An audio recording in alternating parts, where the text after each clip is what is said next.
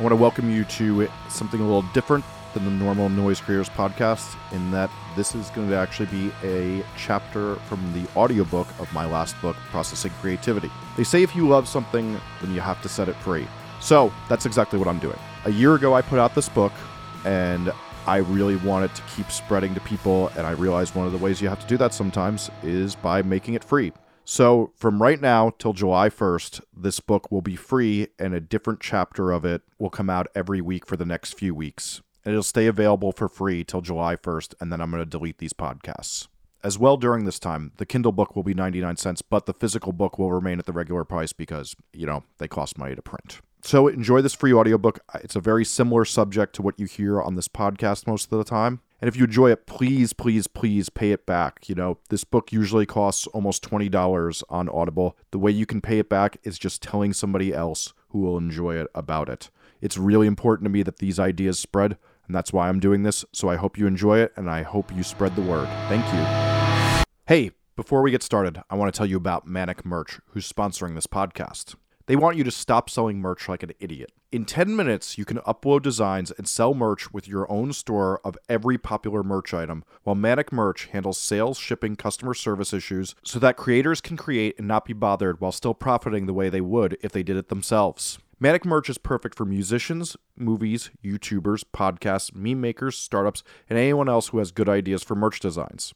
Let me tell you about some of the key features of Manic Merch. You can set up a store in minutes for no money down. All you have to do is upload your merch designs and tell us how much you want to make off each one, and we'll take care of the rest. You can avoid all the headaches of customer service emails, packing up packages, and heading to the post office. There's no financial risk since you put no money down or headaches for you to start selling merch. Fans buy more merch when they get to choose how to express themselves. You can upload your merch designs and sell more merch by allowing fans to choose the colors and what they want them printed on, whether it's t shirts, sweatshirts, lighters, hats, or coffee mugs. They have over 20 different items that you can print on. You get to set your own prices where you can lower your prices if you want to sell more and raise them if you want to make more from each sale. You can also get the email of everyone who buys from you, and you get paid every month on time. And you also have the ability to track sales. Stop selling merch like an idiot and sign up for a store at manicmerch.com today. Chapter 8 Incubation, Flow States, and Retention. After we're inspired, our ideas aren't always ready to perspire. Our minds usually need a bit of time to do further development so that when we're ready to perspire, it can pour out of us effectively. Where random ideas and sudden epiphanies really come from. Creativity is the residue of wasted time. Albert Einstein. One of the worst parts of short articles, memes, and the rest of today's internet culture is that we rarely hear all the amazing details within these stories. The part of the story left on the cutting room floor is usually an idea was being tinkered with in the creator's head, both consciously and subconsciously, since it's pretty boring to show a person thinking in a movie. A great idea never comes to anyone that hasn't been doing some research. It's not possible to understand how to execute an idea unless you've been tinkering with related concepts. Even though we can't always trace where ideas come from, we know they don't come from the ether or the blessing of a muse. Ideas go through an incubation period where your mind isn't thinking about the idea you had in a way that's evident to you. Instead, your mind is toying with this idea in the background to make connections that can later lead to an epiphany. This semi distracted state where you're partaking in menial tasks allows your mind to nurture your hunches into epiphanies. The apple falling on Newton's head when he discovered gravity was not some divine epiphany, it's a myth. Instead, he was tinkering with an insane breadth of work in physics, and this was the chance encounter that stimulated his connected mind. A famous case of this is Charles Darwin, talking as if he thought of his theory of evolution in a sudden epiphany. Historians studying Darwin later went through his journals to find he was slowly coming to this quote unquote epiphany over months and months of research. The same went for Tim Berners Lee when he invented what would become the World Wide Web. For 10 years, he was making concepts that were close to the hyperlinks and connectivity the web is built on.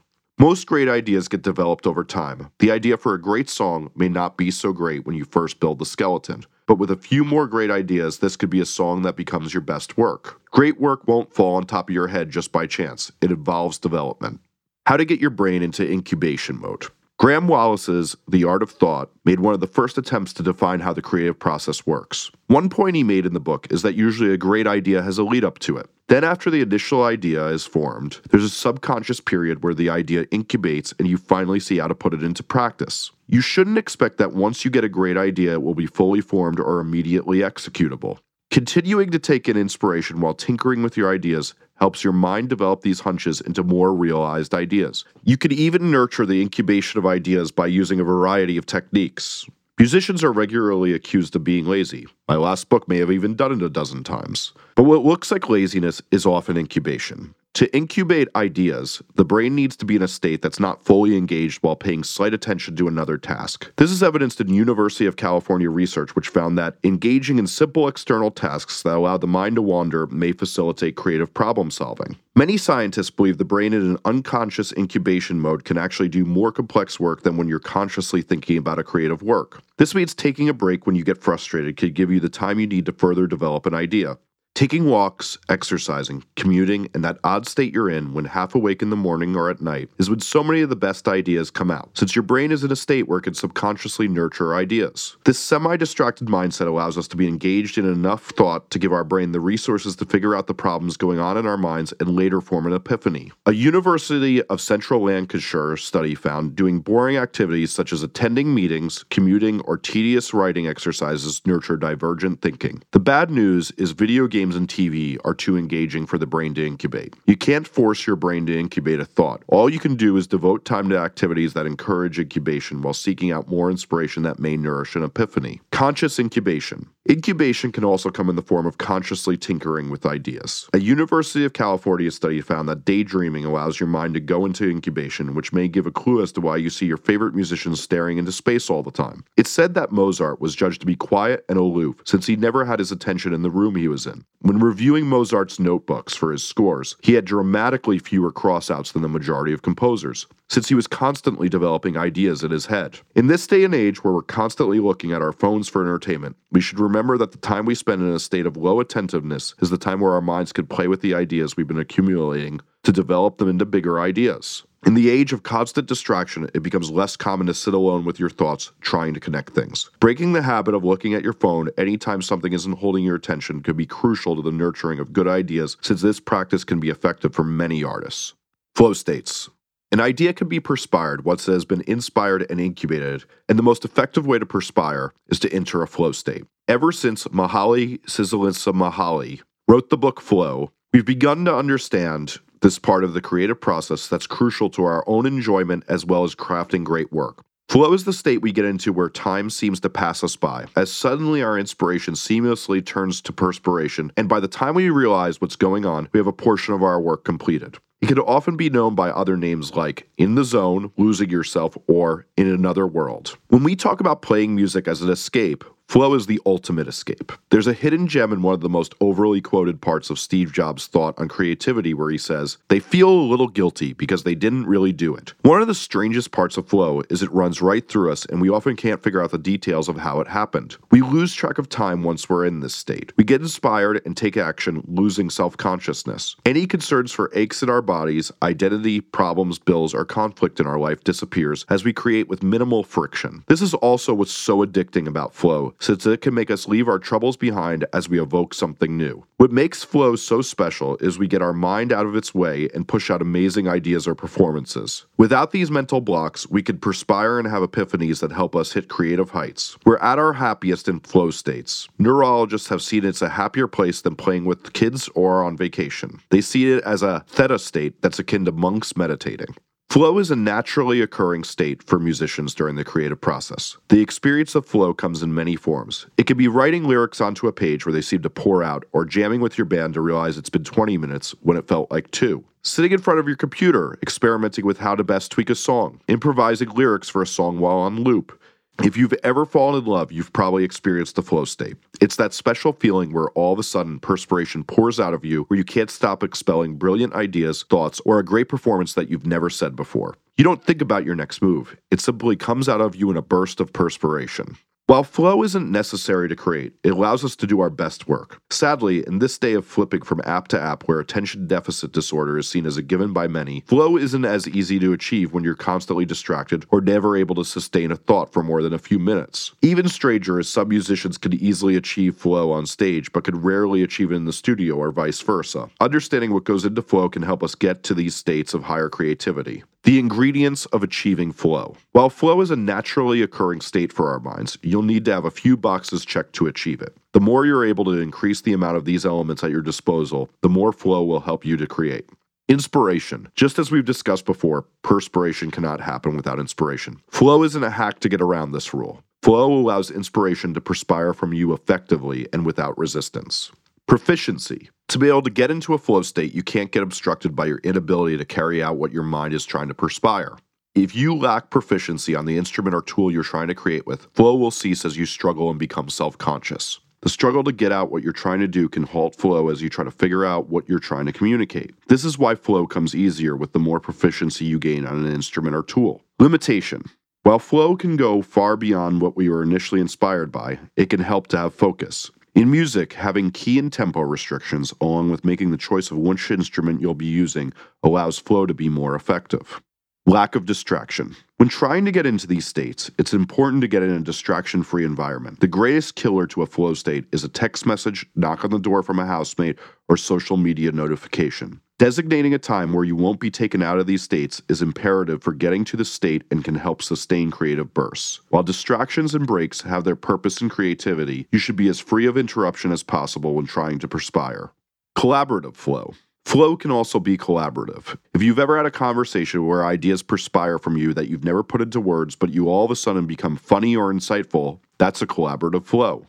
Jam sessions regularly give us our best flow states. We're inspired by others to get into a flow state where we're able to feed off one another to create a new expression. In music, this collaborative flow is often in the form of improvisation. What we hear others doing is an immediate inspiration that can put us into a flow state. One of the biggest misconceptions of improvisation is the belief that it's solely made from new thoughts that come from flow and not rehearsed parts that are up our sleeve that we can deviate from and revisit. This also illustrates one of the most important aspects of flow. Usually, flow takes a bit of incubation and rehearsal beforehand, just like any other part of good music improvisation needs to achieve an intent. By picturing how your intent would sound and elaborating on past ideas that apply to this emotion, improvisation reaches its greatest heights. It's usually helpful to prepare for flow by doing some rehearsal as well as premeditating on your intent. The trick with great improvisation is that it's usually pre rehearsed ideas you've already thought of, but you're flowing with them utilizing an improvisation that takes them to greater heights. When a rapper freestyles, they're drawing from rhymes in their rhyme book while improvising a few aspects about the present location or foe they're up against, fitting these variables into some fixed tropes they've already rehearsed. When a jazz musician does this, they know modes, scales, and keys they must stay within, as well as a melodic line that's already been established that they can vary. These ideas are contemplated and practiced for years at a time. Notorious B.I.G. did not show up to that bodega in Bed-Stuy and freestyle without first becoming proficient in tons of rhymes as well as practicing improvisation before the camera was rolling.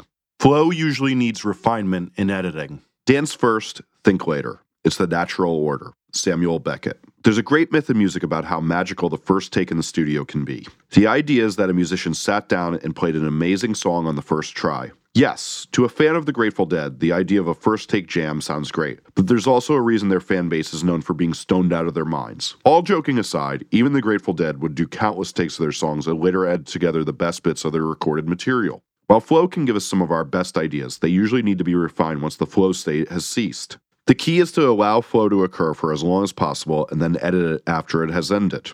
Since flow allows us to ignore self doubt and criticism, it commonly needs further consideration after the state has left us. There are countless failed takes of Kind of Blue before Miles Davis got the right ones to put on the album. Contrary to the belief that editing takes in Pro Tools is cheating, the Beatles were doing the very same technique on their records, along with nearly every other group since recording switched from vinyl discs to tape. Harnessing flow and collecting the best bits has been the way to great music for half a century. Yet somehow some musicians frown on this, as if first takes and a lack of editing are akin to winning some video game instead of viewing it as a tool to get the most emotional resonance.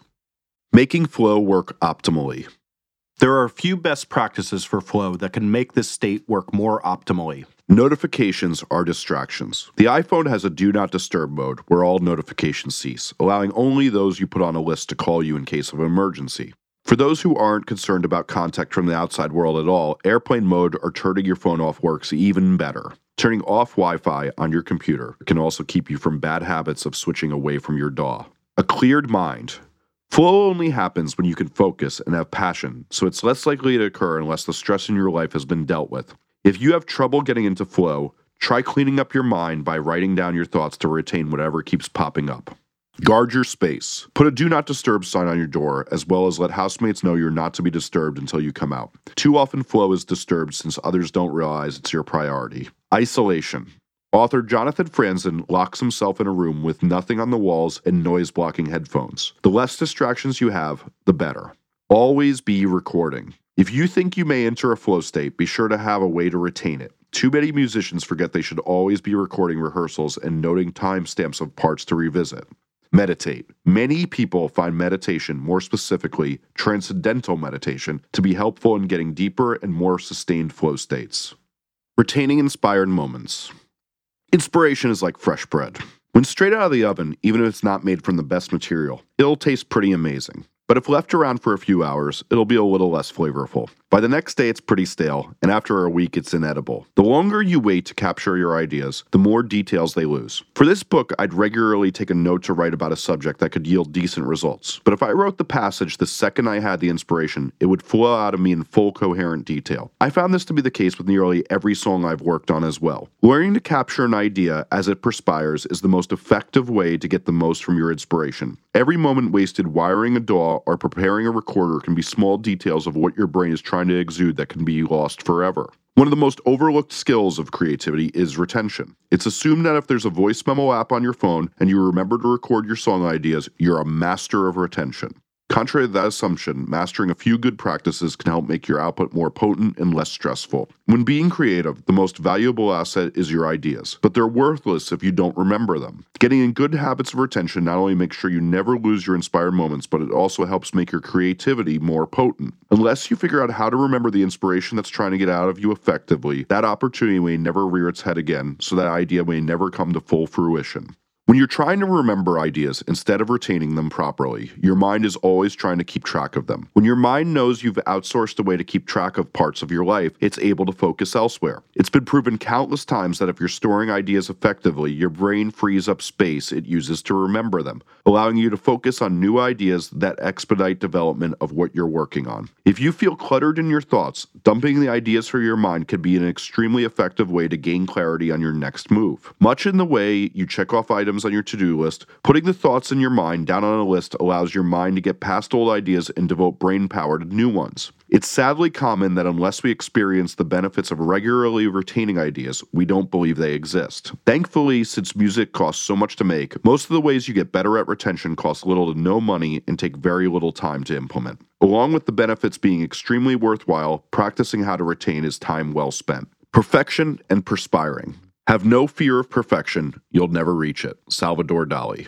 Author Kurt Vonnegut once said he feels like an armless, legless man with a crayon in his mouth when he writes. The beginning for any creator is an outline or broad strokes, not the consideration and nuance you'll hopefully apply later on. Skip the thoughts of syncopation, whether you should use an upstroke versus a downstroke, an accent, or apply vibrato. Instead, focus on an idea when it's flowing and leave the details for less inspired moments. While rules are meant to be broken, the most effective way to deal with the demoing process is to perspire, then edit. There are very few unanimous truths for creators, but one is that if good ideas are pouring out of your brain, capture them as fast as you can, not stopping until the inspiration well runs dry. Inspiration can come fast, so worrying if an element is perfect or even good enough can kill it fast. When first expelling an idea, we need to rid ourselves of thoughts of perfection or other judgments and only evaluate them after our inspiration has passed. Editing can slow the process by shifting the brain into a whole other headspace that could deplete that inspired perspiration. This is not to discount that if you realize the verse is better at half its length, you shouldn't make that edit in the moment. But make sure it's not at the sacrifice of any inspiration that may be currently in your head that'll be far less obvious at a later date. Don't worry where the song is going, just feel it and leave the contemplation for later. Figure out where you're creative to make it an environment to capture ideas. I've never been a very prolific person, so when creativity flows, it flows. I find myself scribbling on little notepads and pieces of loose paper, which results in a very small portion of my writings to ever show up in true form. Kurt Cobain. Despite recording studios being the place designed to capture musical ideas, in many of them it takes far too much effort to get those ideas down as they're happening. When I'm working on a song, I always have a live microphone I can put into record at the end of a DAW file if I need to remember ideas or grab a bit of inspiration. If need be, I'll write down anything else I can remember in the Notes app on my iPhone. Producer Mutt Lange, who's known for his work with ACDC, Def Leppard, and Shania Twain, would keep a cassette voice recorder in the control room so he could retain ideas as fast as he could, since the trouble of getting ideas into the tape machine could take far too long. Thankfully, we all now have a voice recorder on our phone that can retain our best ideas easily. Many producers have a scrap MIDI track or another recorder always rolling in case someone has a fantastic idea for the same reason. Many artists have great ideas while going to bed at night, so they employ a way of capturing them. Grimes keeps a pen and paper by her bedside, whereas Ezra of Morning Glory takes it a step further by keeping a pen tied to his nightstand along with a notebook under his pillow.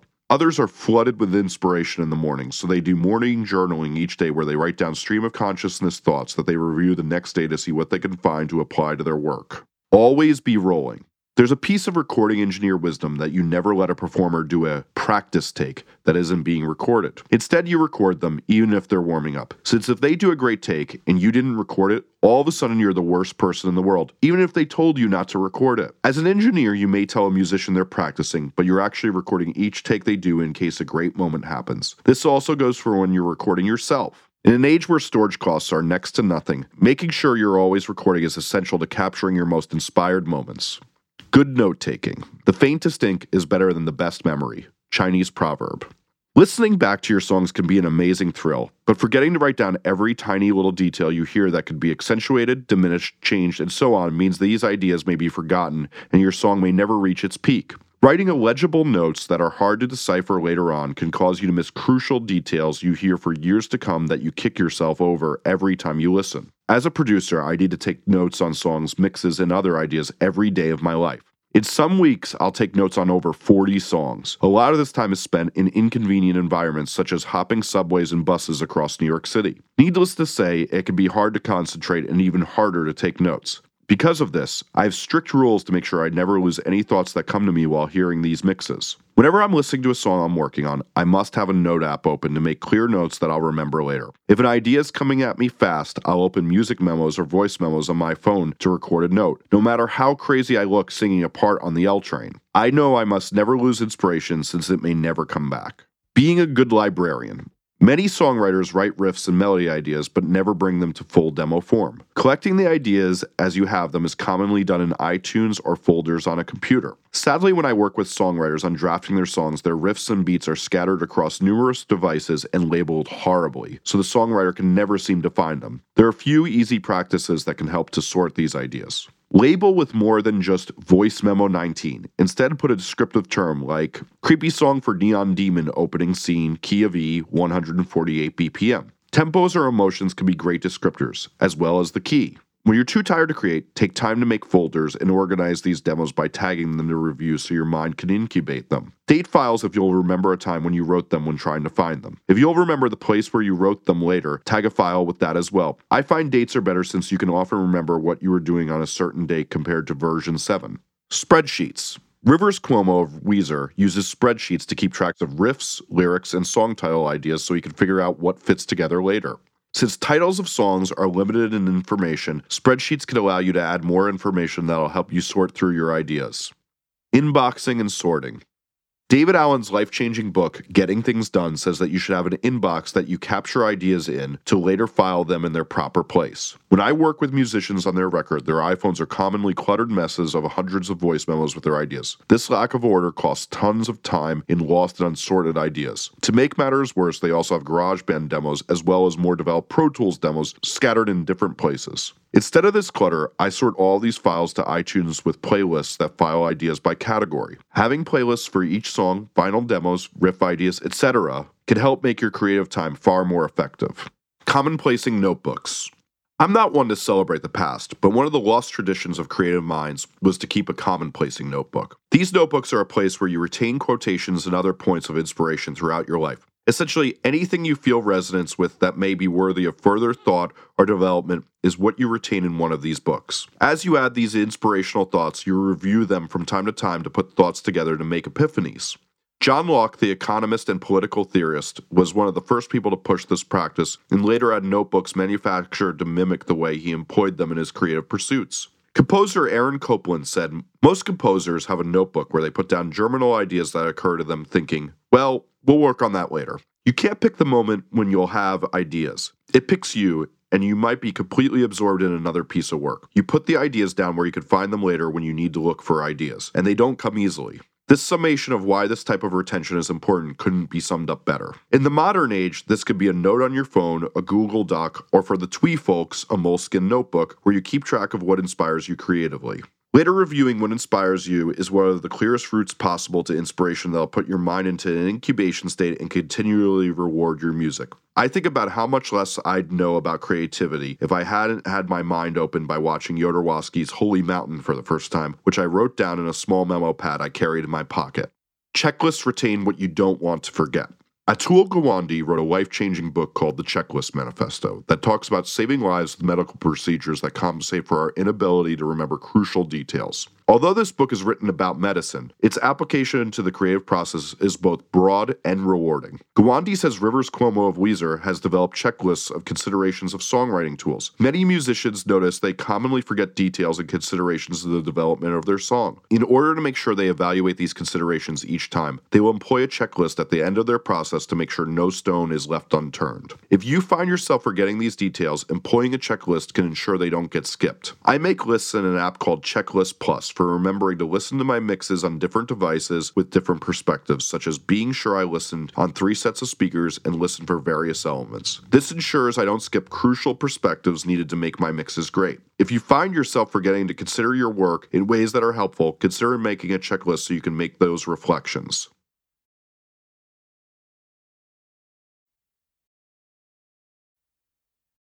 Chapter 9 Building a Better Album. Building an album is probably the most conformist process that so called nonconformist musicians blindly follow. They often study a record they love and say, well, this record I love is a 12 song record, so we should have 12 songs on ours too. That may diminish down to 10 songs if they feel especially unambitious. This is not only lazy, but it hardly considers one of the biggest options in your palette, not to mention it being one of the largest statements in your musical output. When it's time to consider what I want to do with an album, I take a survey of my favorite albums to figure out what I actually enjoy in an album. The results of this exercise are usually surprising.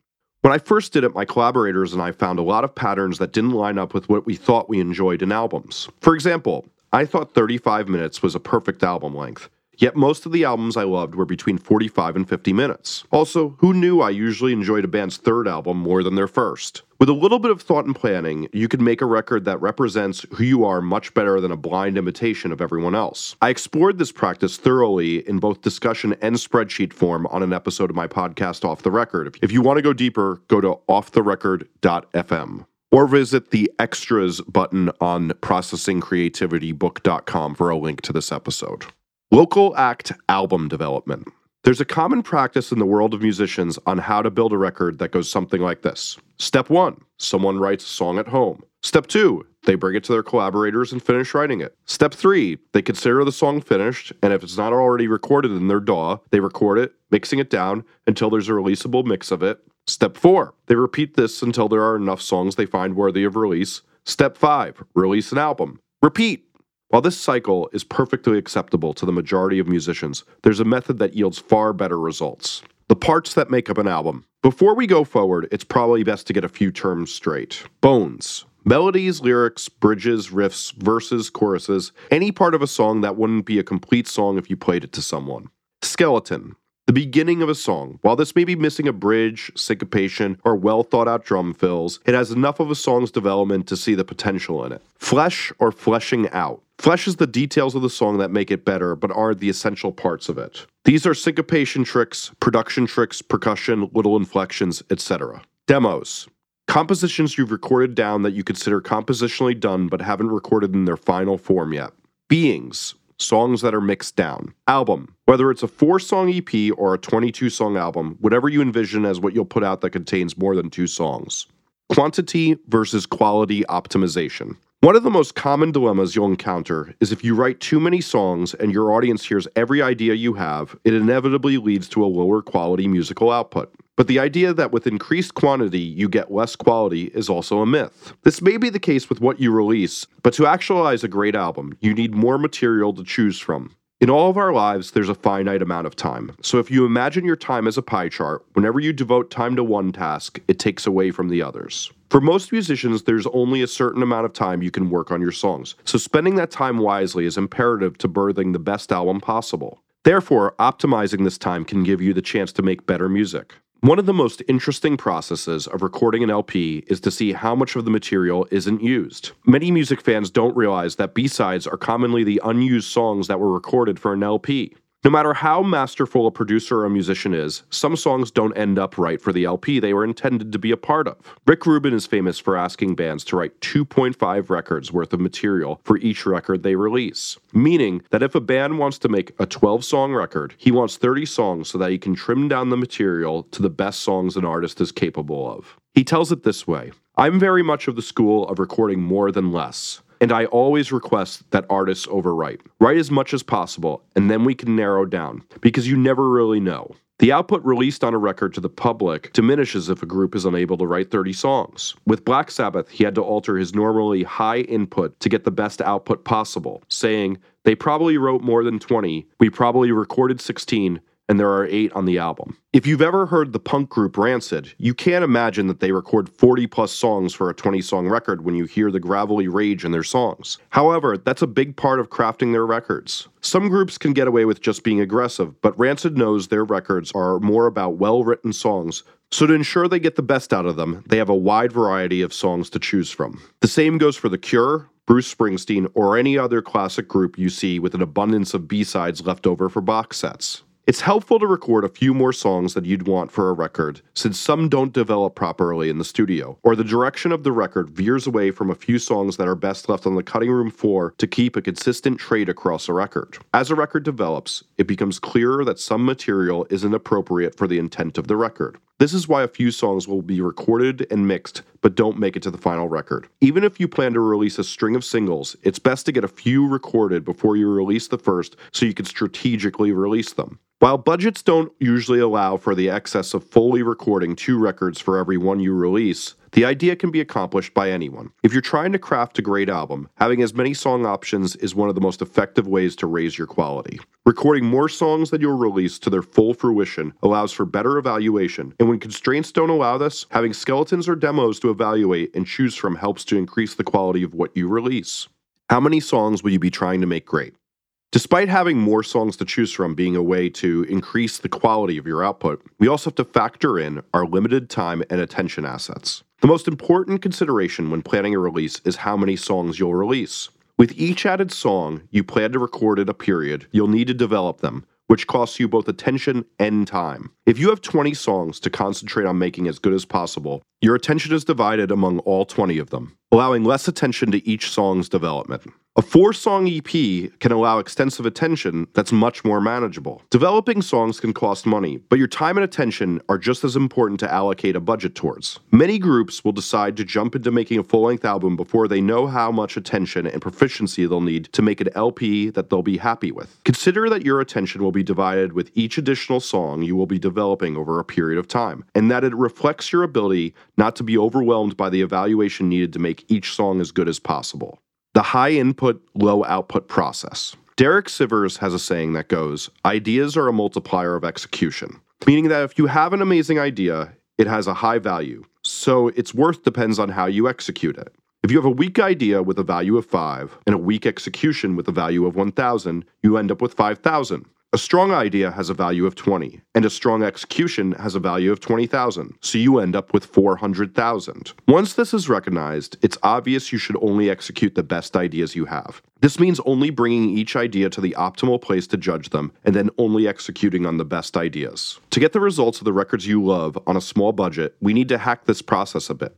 We first optimized the songwriting process by cutting away with unneeded time spent optimizing subpar material. The problem with the local band album development method is time wasted by developing subpar material. The first step in our quest to make an amazing album is to take your best bones and put them together with the parts that fit together. Bones can be a chord progression or a set of lyrics. The start of the process is jamming these together until there are a few skeletons. What does a bone look like? The first draft of everything is shit. Ernest Hemingway.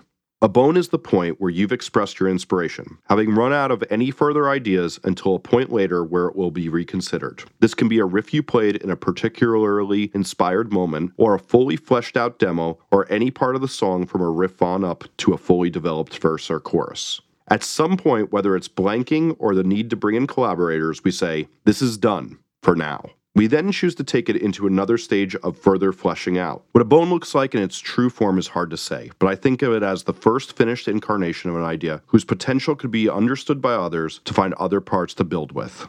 Skeletons aren't songs, they're the optimal form a song can be judged by. One of the common mistakes is to think skeletons are fully developed songs. The whole purpose of calling these parts a skeleton is that they're not yet a fully developed song or demo. The reason we call the forming of the rest of the song fleshing out is we're figuring out what the skin and other details of the skeleton will look like. They're the optimum amount of development a song needs so we can judge whether or not it's worthy of further time and attention. The skeleton is the most important part of a song that allows us to judge whether they'll be worthy of the effort to flesh out or be cut up and used for bones in another incarnation later. For me, this is having a rhythm, bass, accompaniment, and melody part for both a verse and a chorus. The main details are in place, such as verse and chorus melody. The accompaniment part has a solid chord progression, and the groove is well considered. It'll have the elements to judge if this skeleton is strong enough to consider if it's a worthy candidate. A skeleton is often missing a bridge, syncopation parts, complicated transitions, harmonies, well thought out fills, or bells and whistles. All of that can happen when we feel like a skeleton is strong enough to be developed. Nearly every song could be stripped down to an accompaniment part and melody at its very core. Most commonly, the verse and chorus are what tell you if a song will amount to your best material. Musicians often get lost in the details and constructed soundscapes that make a song great, but the best songs have a great skeleton that, when stripped down to this bare bones element, still excels at being a great song. If you begin to dissect the most progressive songs from Tame Impala, J Dilla, Aphex Twin, or any of your favorite adventurous artists, even if you took them down to just an acoustic guitar or piano and vocal, they would still be great songs. Even EDM floor bangers or the angriest punk songs can be boiled down to these bare elements to judge their potential. The same goes tenfold for songs in a standard pop format. While bells and whistles can help take songs to new levels, usually the ideas behind them can be applied to a variety of good songs. The interesting sonic landscapes, tricks, and details that help enhance the emotion of a song are often applied to subpar material, whereas if they were matched with a song with a stronger verse and chorus, they'd have reached a greater potential. It's not effective to waste countless hours writing bridges, thinking about percussion parts, ear candy, and all sorts of other details on skeletons that should never be fleshed out into fully functioning beings. Any experienced producer will tell you great songs are the easiest to build off of. You can waste hours forcing great ideas on mediocre songs. Instead, focus on putting your best ideas with the songs that have a great basis to build off instead of wasting time, money, and ideas that could have been used on better songs. There are two sides to skeletons. To some extent, we have to be happy with them to move forward instead of pursuing another idea. On the other side, they usually suck. Most ideas need drafting to develop them into their full potential. In her brilliant book, Bird by Bird, Annie Lamott talks about shitty first drafts that don't often give you chills, but you need to get it out to start the consideration and development it takes to make something great. For each person, the definition of a skeleton differs since it depends on where they can judge a song properly. Figuring out this definition is crucial to optimizing your process. In pop music, there's a distinction between beat producers who write the music of a track and top line producers who work on the lyrics and melody of a song. Both of these parts can be skeletons, since you may deem one part worthy of keeping and another worthy of abandoning. Forming skeletons. As you accumulate bones, you start to tinker with which of your best ideas may fit together in a resonant way. Putting various bones together or taking one to develop further to form song skeletons is how we get to the point where we can judge if a song was worth further execution. Songwriters use various methods to form a skeleton. Whether the inspiration comes in one sitting or takes some tinkering, the possibilities are endless. But once we're satisfied with the main elements of the song, a skeleton is formed. Lady Gaga has said that she always starts with a chorus, since if that isn't great, you're fucked anyway. Other songwriters write down a turn of phrase they like and try to find what music goes with it. In time, it's easy to find how your mind works to form these skeletons. Reverse engineering down to the skeleton. One of the best production tricks used by countless producers is to reverse engineer the skeleton process. When a song comes in that isn't right, they strip it down to the skeleton to rebuild from there. This practice allows you to focus on the most important parts of the song before getting lost in counter melodies, harmonies, and other sonic trickery that could put makeup and good clothes on a skeleton that should have never been fleshed out. Choosing the best skeletons to flesh out. Just as Rick Rubin talked about earlier, I advise bands to cut 25% of their material before turning skeletons into demos, and then another 25% of their material before entering the studio to turn them into beings. Optimizing these songs leaves you with an excess of material to develop and begin to see what's being shaped before cutting down to only the songs you'll record and potentially release. After collecting a handful of skeletons, it's time to figure out which of these have the best potential to become amazing songs that we turn into beings. If there are 24 to 36 good skeletons for a 12 song album, you can then choose half of them to devote your precious time to fleshing out to make as good as possible. The skeletons with the best potential to be a great song should be considered by their resonance, actualization, as well as any intent you have that would align with the release you have planned. The fleshing out is when we add bridges, syncopation, sonic trickery, and all the little details that help make a song exciting. It's devoting your attention to make a song great as a whole and apply every bit of detail you can so you have a clear skeleton to judge if it should be brought to life. Demos to beings.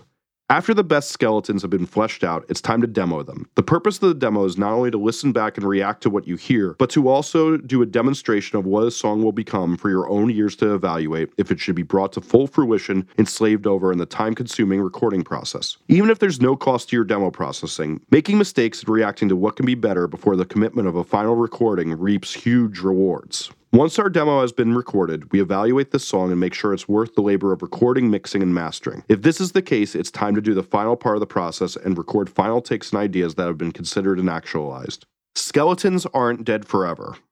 It should also be said that if you choose not to develop a skeleton or a bone further at this time, it doesn't mean they won't one day become a great song. One of the most liberating parts of creating for years is the realization that bones you wrote a decade earlier can be the crucial part that makes a new song come together. A skeleton is often missing one bone that's layered the missing piece to one of your best songs. Top songwriters like Stargate say they constantly put these skeletons on the back burner if the top line isn't working. Radiohead's A Moon Shaped Pool contains the song True Love Waits, which they've been playing live regularly for 21 years in drastically different ways before putting it on a record. There's always a chance a song that's not right yet will have its day. This process can be tweaked to death. It's one of the most commonly used by musicians since the 70s to get the best of their material from album to album. Choose your own adventure and figure out what gets you the best result.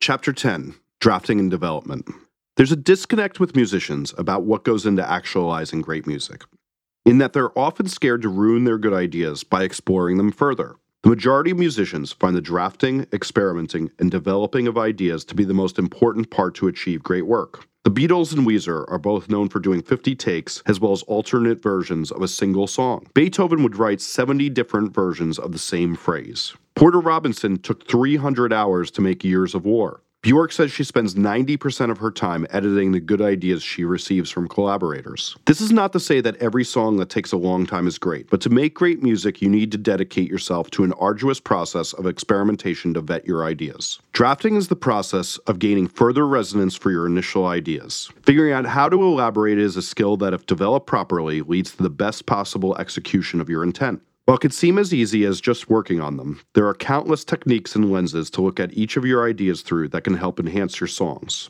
Drafting, over and over again. Just as research is often a dirty word to musicians, somehow for many songwriters, there's an idea that the first lyrics they write down are solid gold, so any refinement will surely mess them up.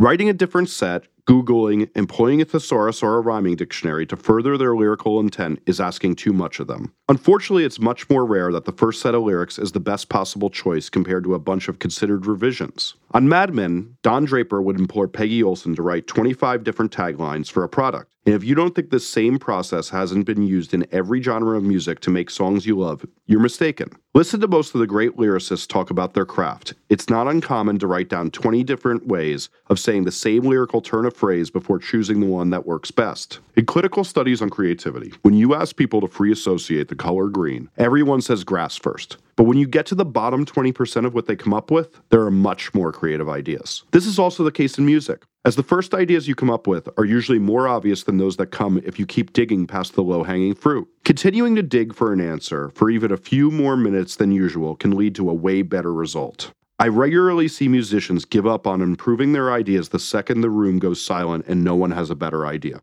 You should write excessively and then trim back to get better ideas since the excess is usually useful for other parts of your music. I tell lyricists I work with to have more lyrics than the song can hold, in case we need to add, substitute, or write a new counter melody. But what about option paralysis? If you do a lot of brainstorming, you start to learn what works for you as well as shortcuts to get the best ideas. You skip the obvious ideas to get to more interesting outcomes faster. Watch David Bowie's 5 Years documentary, Jay Z Fade to Black, or any of the documentaries on Metallica's recording process to see how they're adverse to stock or overdone ideas. They skip right past the obvious ideas, digging deeper to more advanced treatments like making the chorus quieter than the verse or having an intro hook that never happens again in the song. When a part of a song feels like it can be improved, challenge yourself to develop ideas that squash your lack of comfort. Try committing to taking an hour for each song with a thesaurus or doing free word associations, figuring out other words and imagery that connotate what your heart's trying to convey. Pass your lyrics to someone else to get feedback on what could be done better. Try small variations on your riffs and beats to find what's optimal. These subtle drafting tweaks are how you find the resonance in a song.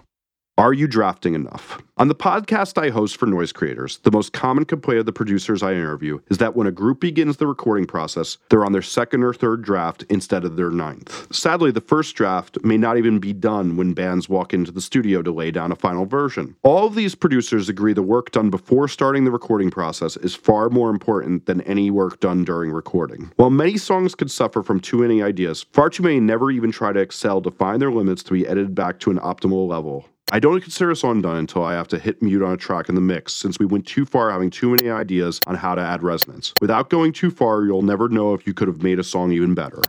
First instinct, best instinct. With all this analysis, I'm sure some of you have been wondering what to make of that your first idea is usually your best one. Well, not everyone feels that their first ideas are their best. It seems to be a common thread in musician land. There is cause for this. Some artists get in an emotionally resonant zone while creating a song, which is why they continue to develop it.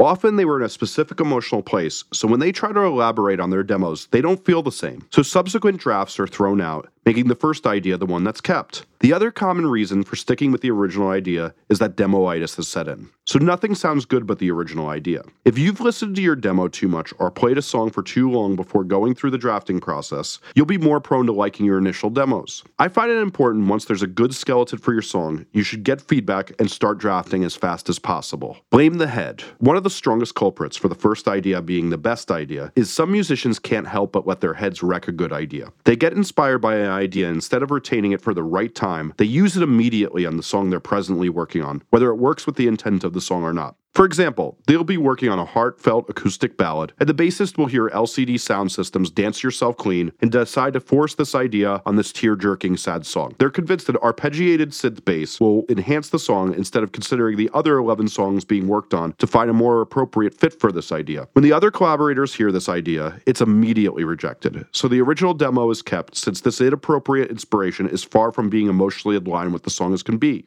Confirmation bias. The other reason artists trust their first instinct is it's easy to count to one. If your eighth draft is normally the one that's best, you're less likely to count that high, whereas it's very easy to notice when the first idea stands the test of time. You think your first idea is always best, so you'll notice it constantly, but you don't keep an accurate count when it's a later revision. Your first draft being daring enough.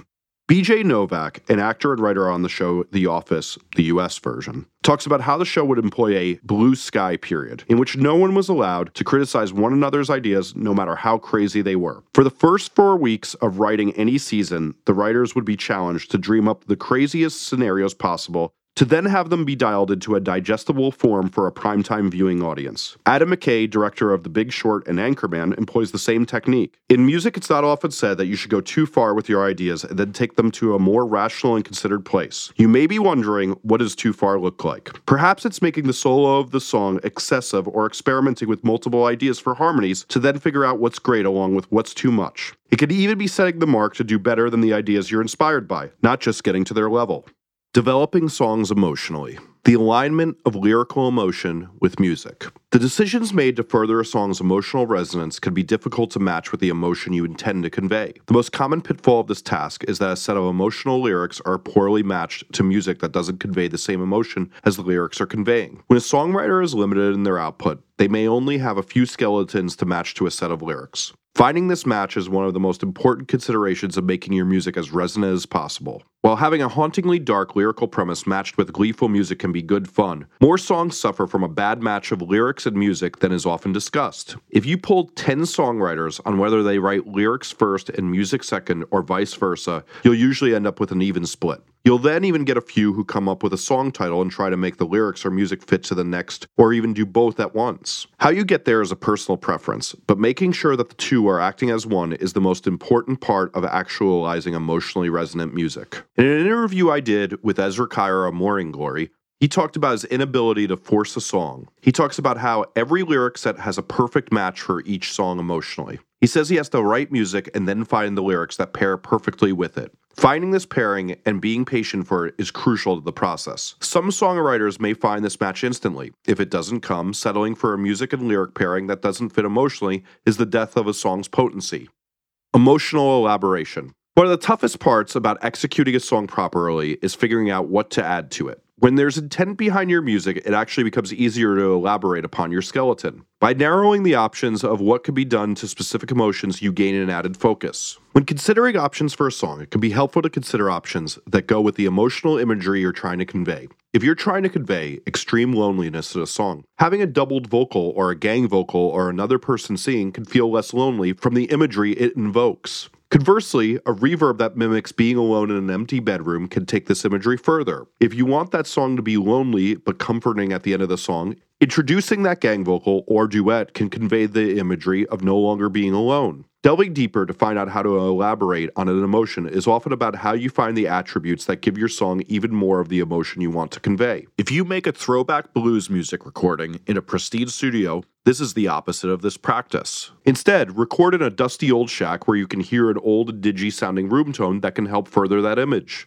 In dance music, they'll put in the sounds of partying to get more of the party vibe. My favorite use of this is the first Basement Jaxx record. Justin Meldal Johnson said this of producing M83's highly influential record, Hurry Up We're Dreaming. We were always looking for an emotional reason for doing something, so the production was always informed by an emotional choice. At one point in the record, an example of doing it from an emotional standpoint and having that be the generator of ideas, when we were overwhelmed by what we had to do, we went down to the craft store and got these huge pieces of paper. And on the paper, we lay out these inspirational touchstones that relate to the song, such as pieces of prose or a picture, the names of movies or records, and they would get added gradually as time goes on. It's this collage of childlike guidances and reference source material. This is a perfect example of emotional elaboration leading to a highly emotional record. Accumulating subtle details that complement the emotion you are trying to convey, like stacking up small pieces of hay that build to a haystack, is how a song that's highly resonant is built. With each detail you can find that can help paint a clearer picture of the emotion you're trying to convey, the more resonant the song becomes. One of my favorite ways to get more emotional resonance is to think of 10 questions to ask about a song. This helps us develop ideas on what choices we can make in line with the song's emotional content. Recently, when working on a song about losing one's mind, we decided to evoke a chaotic sound where sounds sneak up on you, so you feel disorientated. Here's a few questions we asked along with the answers we came up with. Question What vocal sounds would be in the background of a crazy person's mind? Answer Yelling hey at random times that are very close to the end of verse lines. Question How does crazy sound rhythmically? Lots of parts, with double whole notes and then sudden 30 second notes at times. Random bars that change time. What does crazy sound like dynamically? Answer Loud at very random points with quiet. Question What does crazy sound like tonally? Answer Big contrasts of bright to dark, so we need to have parts that have a very bright and then dark EQ. Question Should the song end with resolution, or is it better that you don't know if you're sane again? Answer Leave it on a note that it's okay, but you could always go back. Emotional decisions in the most technical aspects of music. Many think that the emotional response you get from music ends with the musicians. But emotional choices extend all through the recording. The compression ratio you use determines how hard a sound feels to a listener. If it's set too hard, it could feel emotionally violent in a gentle song, which detracts from its resonance. A microphone with less treble could calm a hard, aggressive sound, whereas one with a strong mid range could excite that same sound. An empty room ambience on a recording sounds more lonely than a tight room that sounds in a vacuum. These details often get overlooked and kill the potency of a song in the recording process. Many internet commenters confuse the quote unquote loudness war of mastering for being about volume, but really the pushed level of volume is an emotional choice. As the transients are clipped off a master, more information is pushed to the front of the stereo image. When this level is optimized in a record, it gives an emotion of more intensity to many listeners. If it's overdone, the recording becomes distorted while lacking in dynamics, which makes it unpleasing to listen to and less exciting as the song sounds flat without the dynamic accents that bring excitement to the music. Finding the right balance for this loudness where the frequencies are excited by distortion or left alone to keep the sound pure is an emotional decision for those who understand it not one for competing to gain more volume. Being intentional in your creative choices. There's a moment in every project where a collaborator comes to a sudden realization all of our songs blank the same way. When this happens, it's always a jarring moment where collaborators are eager to fix the problem as fast as possible. The whole room realizes this flaw is undeniably true, so a change must be made. The most common instinct is whatever song is newest must change, but most often this is the wrong approach. An important part of drafting is looking at your creative body to make the appropriate changes to the body of work. It's best to figure out which songs of the group fall victim to this similarity and pick out which ones are weakest to see if they can benefit from some further thought. This is why it's important to draft according to the body of work you'll be releasing. This is not to say that similarity should always be varied for variety's sake. A formula could be a style that works for a record, whereas other times it sounds monotonous. What would have happened if a producer told Nirvana that too many songs go from quiet to loud, or if Refused or Beck were told they were too diverse. A record's focus or wideness can make it or break it, depending on intent. What's crucial is the consideration of the similarity or variety to make sure it elaborates upon the intent. When explaining why The Cure's classic record, Kiss Me, Kiss Me, Kiss Me, is emotionally all over the place, Robert Smith says, he likes records that take you all over the place, just like a horror movie will have comedy and sex in it. While many of my favorite records are diverse, like Prince's Purple Rain, I tend to find I have the most emotional resonance with a consistent mood, like Purity Ring's Shrines. Regardless, Contemplating your choices with an intent allows you to make decisions that are in line with the emotion you're trying to convey. When you hear that a musician chopped a great song from a release, it's usually because they're trying to conjure a mood that brings an emotion throughout a release. They want this release to reflect an emotion along with an idea inside of them. Sometimes a great song may be best to stand alone or see the light of day on a future release instead of having it cloud a coherent emotion on a record. Do your tastes align with the record you want to make? An exercise I'll regularly do with bands is to have them make me a Spotify playlist of their 20 favorite songs. This can sometimes be too chaotic to include a whole band, so I'll try to keep it to the leader or two main creative minds in the group. I then ask for the five records they've listened to the most in their life. Often, upon listening to these examples, I'll notice these are nothing like the songs they've chosen to put on their record. There will be three feedback filled noise tracks of screaming, yet none of their favorite records or songs have that. Even more common is all of their favorite songs have choruses that repeat, but they have countless songs with little repetition. This part of the process is not as much about making their record be a direct reflection of their tastes as much as is making sure they're considering their decisions. If the band's intent is to make a record that sounds like falling in love, where it gets pretty and then sounds like a fight by the end, the three feedback noise tracks at the end of the album are very well justified. But if they want a record that singles front to back, it's time to consider writing more songs that are more conventional. This process vets that we're making a record that's more than, here are the best 12 songs we wrote, allowing reflection to make a record that they would enjoy.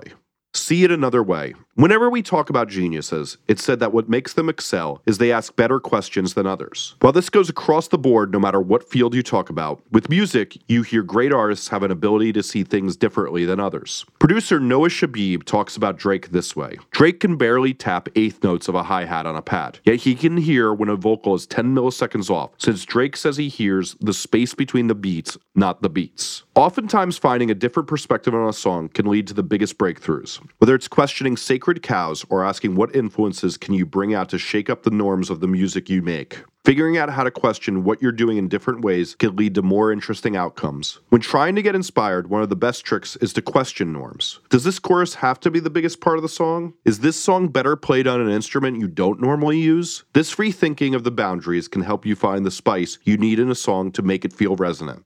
Focus and presence. While we talk about trusting your gut, at times you can't even hear your gut. New age hippies talk all day about being present, but it's a real thing. If you're distracted, texting on your phone, thinking about adult world responsibilities, or anything other than feeling your song, you'll miss the gut alerting you to problems. When I began to produce records, I had a hard time focusing and self misdiagnosed myself as having ADD. The truth was, I had to get used to listening intently by exercising a muscle to get better at evaluating creative judgments. In time, I had no trouble focusing while learning to trust my lack of comfort when an element of a song felt wrong. The more you can focus, the more you're able to be alerted by gut impulses that can help actualize your vision of a song. While many use meditation to allow them to focus, that's not the only way to get there. Closing your eyes and putting the phone out of sight to give your song full attention while working is enough to get many in an attentive enough state to properly analyze a song. I also find deep attention to be contagious. The effect of having one focused person in the room gets even the least focused members to a more focused state. This is one of the most game changing practices that allow emotional responses to dictate a record's choices.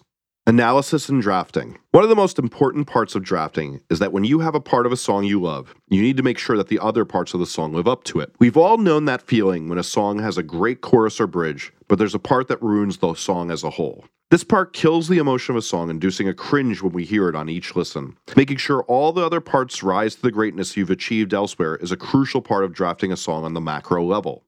Grading as means of improving a song. The job of the record producer gets compared to a book editor in that they'll keep the majority of your idea but neaten up parts along the way. I find the best way to fix up a song is to grade it the way my writing teacher did. I'll first break the song form up into letter grades, assigning each section of the song a letter grade. If I have enough time, I'll try to get all the elements of a song up to an A plus. But if there's little time, I'll work from the lowest letter grade on up to get to what needs the most work. If a part gets a D or an F, I won't make any more comments on it since it needs to be rewritten. A grade of a D means there's one element left to be spared that we could probably use to build off as we rewrite, but an F means the part needs to be fully rewritten. If a part gets an A, B, or a C, I'll further deconstruct the section to figure out what needs improvement. I'll zoom in on this as well. My first listen will grade the intro, verse, chorus, bridge, and any other parts as a whole. I'll grade every line of lyrics with an A to F scale. I'll do this on every beat, drum fill, section of the accompanied track, and bass. I'll then apply constructive criticism to each part, writing what I do or don't like about each part so we can understand how to improve it. Starting on the A's will guide me on what should be applied to the lesser grades, especially the F's, since by recognizing what's good about a song, we could clearly show how to improve the bad parts. I do this all inside a spreadsheet that allows me to keep track of the consideration we put into the record.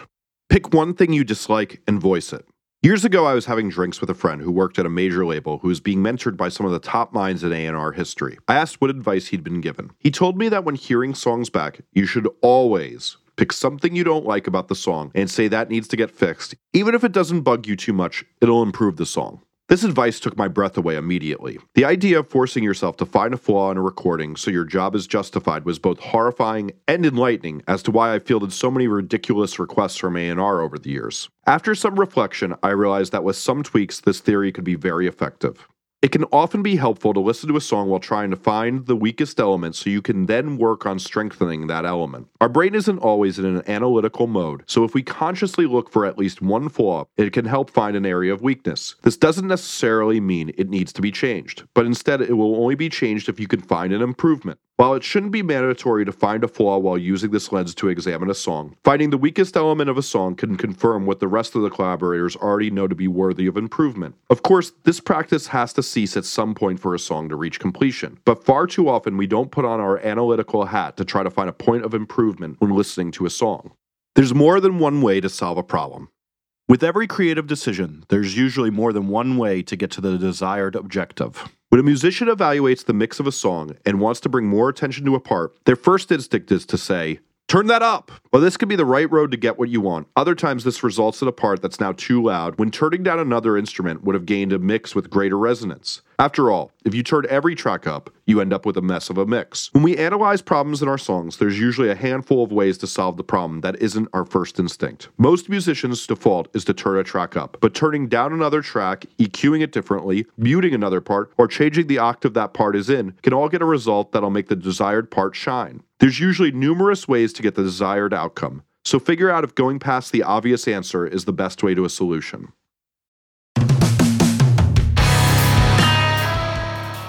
Thanks for listening to this chapter. Stay tuned next week for another chapter. Like I said, this is available till July 1st for free. The Kindle book is 99 cents on Amazon till July 1st as well. And if you enjoy this, please, please, please, please tell other people about it. That's why I'm doing this. Thank you so much for listening.